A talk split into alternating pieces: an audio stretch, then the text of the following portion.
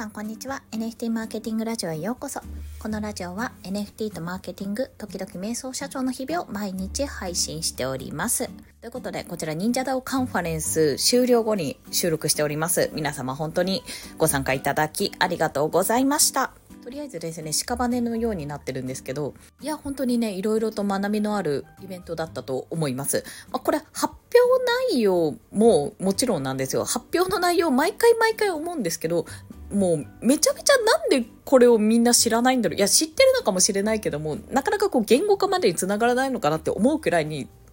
今回だけでも22公演、まあ発表があったと思うんですよ。の中でも、やっぱり、あ、この人こんなことやってるんだとか、こんな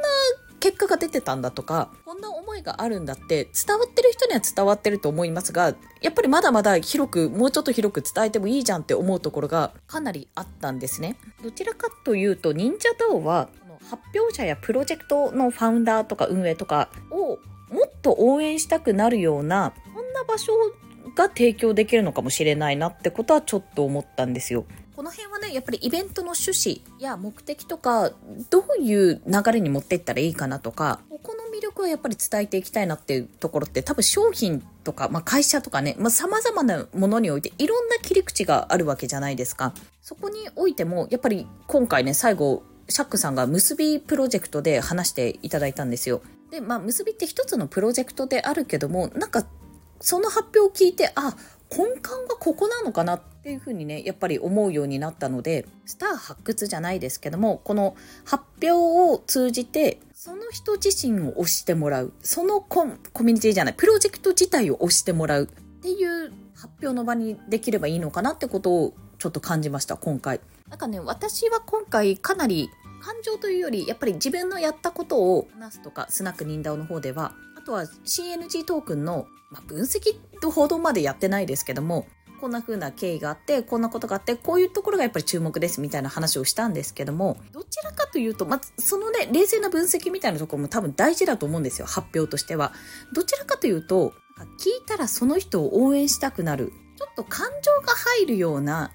発表とかの方がいいのかなってちょっとね、思いましたね。これごめんなさい。感覚的な話なので何とも言えないんですけど、あとはね、この辺で話し方とか、その人のキャラクターとかにもよるので、一概にこのやり方がいいっていうわけではないと思うんですよ。でも、どんなこう、まあ、淡々と話すでもいいし、まあ、しっかりくっきり話す、あの、ケイスケさんみたいにね、パキッと話すような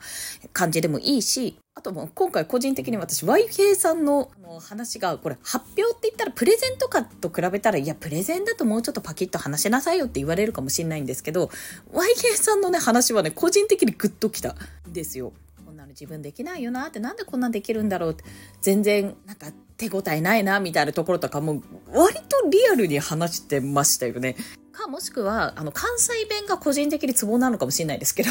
そんな、そんなことあるって感じですが、すごくね、こう、伝わる話っていうのがあると思っていて、忍者ダウンは特にストーリーがある人が多いと思うんですよ。それはま挑戦してる人が多いからだと思っているんですね。なおかつ挑戦できる場であるから、そういったストーリーがたくさんあるんだと思うんです。そういった方々をね、やっぱり応援したいなって思ってくれる人が聞いてくれると思うので、まあ、そこをつなげられるようなイベントにできたらいいのかなっていうことをちょっと切り口としてね、一つ思っておりました。で、まあ、個人的にですね、やっぱり発表して終わり、まあ、アーカイブはもちろんこう流すんですけども、発表して終わりっていうところが、私の中でちょっと違うかなって、あの、まあ、自分がやれてなかったとこだなって、アフターフォローの部分がやれてないなっていうことを感じて、まあ、今までこう3回ですね、今回含めて3回やった中で、多分ジャンルに分けられるんですね。その自分の活動を発表する、テーマに沿って発表する人ももちろんいるけども、なんだろうな、これから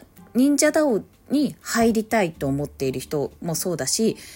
自分で何かを実現したい、何か挑戦したいって思っている人とかもそうだし、実際にやってみた人、まあ、経験を持った人の事例を聞きたいっていう人もいると思うし、なんかね、こう、ジャンルごとに分けられそうだなって思ったんですね。ターゲットというかジャンルなのかな。まあ、それこそクリエイターさんの挑戦っていう、まあ、再生リストを作って、その中に何本か入れてもらうっていうのもありかもしれないし、自分が忍者ダウンの中で試してみたこと、まあ、自分がプロジェクトも立ち上げてみたまでの経緯を挑戦の履歴っていうものを話してる方もいらっしゃると思うし、そういったところでね、注目されるような、これどう作ったらいいかなってちょっと思ってたんですよね。LP かなんか作って、ニンダカ、ニンダオカンファレンスの LP を作って、なんか初心者向けとか、挑戦したい人向け、プロジェクトをやりたい人向けとか、なんかそんな風に分けて動画リストを作っていくとかありかもしれないなっていうのはちょっと思いました。なんかせっかくこう、もう溜まってきて、まあトレンドとかあるけども溜まってきたものの中から、なんか次に繋がってほしい。あの、後から聞いた人も、ここから、あ、こんな話があったんだ、ここんな今、まあ、総理とかで言うと、総理で今でこそねマットメンバーパスとか出したりさまざまなところでやっぱり総理コントラクトやってますとか、あの、総理がここ携わってますってことで、目立ってると思うし、私はすごい人だなってずっと思ってましたけど、でも総理の今までの履歴というか、忍ダオのとか見ていると、やっぱりコツコツ淡々とやっているわけですよ。ボットを作るところから始まったり、投票機能とかもかな、トークンによる投票機能を作ったのも確か総理だったと思うし、そういうのって実際に話してないと分かんなかったり、音声配信とかスペースとかで、まあ自分は昔こうだったんだよって話が出たら、あ、そうだったんだなって気がつくところではあると思うけども、まあやっぱりなかなかね、こう、自伝みたいに その本とかない限り、そ毎回確認できるわけではないじゃないですか。でも、まあ、総理確か2回目かなに、リンダオカンファレンス出てもらって、その時の話をしてくれてるんですよ。自分はこういったことをやってきて今こういう現在地にいるよって話をしてくれているんですね。その人の歴史を知るとか、その人がやってることももちろん大事だし、テーマとしても大事なんだけども、そのテーマや発表からその人自身を知るというところがもしかすると、ニンダオカンファレンスにおいては必要なんじゃないかなと。通常のカンファレンスはやっぱりテーマとかその内容の方が重視されるんですよ。やっぱその研究結果とかそういったものだと思うので。けど、まあ Web3 なのかニンダオカンファレンスなのかその辺のちょっと範囲の広さは一旦さておきますが、ニンダオに至ってはやっぱり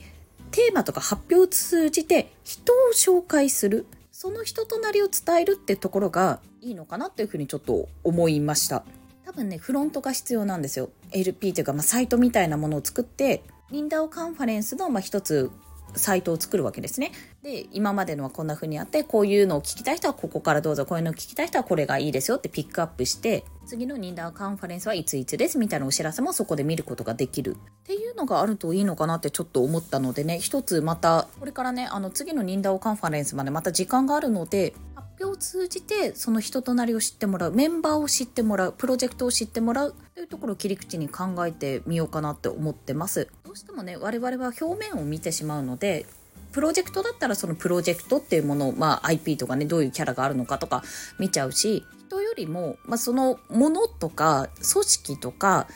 表面部分看板の部分ですねを見てしまいがちなんですがこう発表を通じてあ発表を通じてこれは忍者ダウンのメンバーを知るためのイベントなんだなカンファレンスなんだなっていうのは一つねまた別の切り口になるんじゃないかなっていうことをちょっと思っているんですよ。難しいかもしれないけど。もう少しねここら辺は練り練りできたらいいと思いますのでまた何かいい提案とかこんなのどうですかとかこういうのが良かったですっていうようなお話があったらお知らせいただけると嬉しいです。コメントやもしくは DM などでお知らせください。ということで本日もお聴きくださりありがとうございました。最後にお知らせです。来週の月曜日ですね、お昼の12時から1時間、実践編 Web3 時代の働き方セミナーを開催いたします。こちら、有料980円で NFT NFT じゃない、NMO メンバーは割引コードがありますので、ぜひ Discord を確認してみてください。実際に NMO メンバーであの Web3 コミュニティとかお仕事をされている方の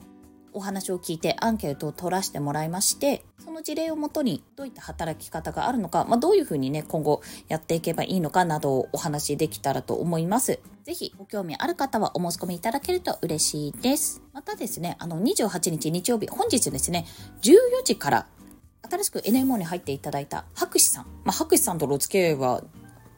あれだよな、忍者寺子屋からのお付き合いなので、だいぶ2年近くあるんですけども、博士さんとお話しさせていただきますので、ぜひそちらもお聞きいただけると嬉しいです。概要欄にリンク貼っておきます。ということで、今日も一日頑張っていきましょう。またねバイバイ。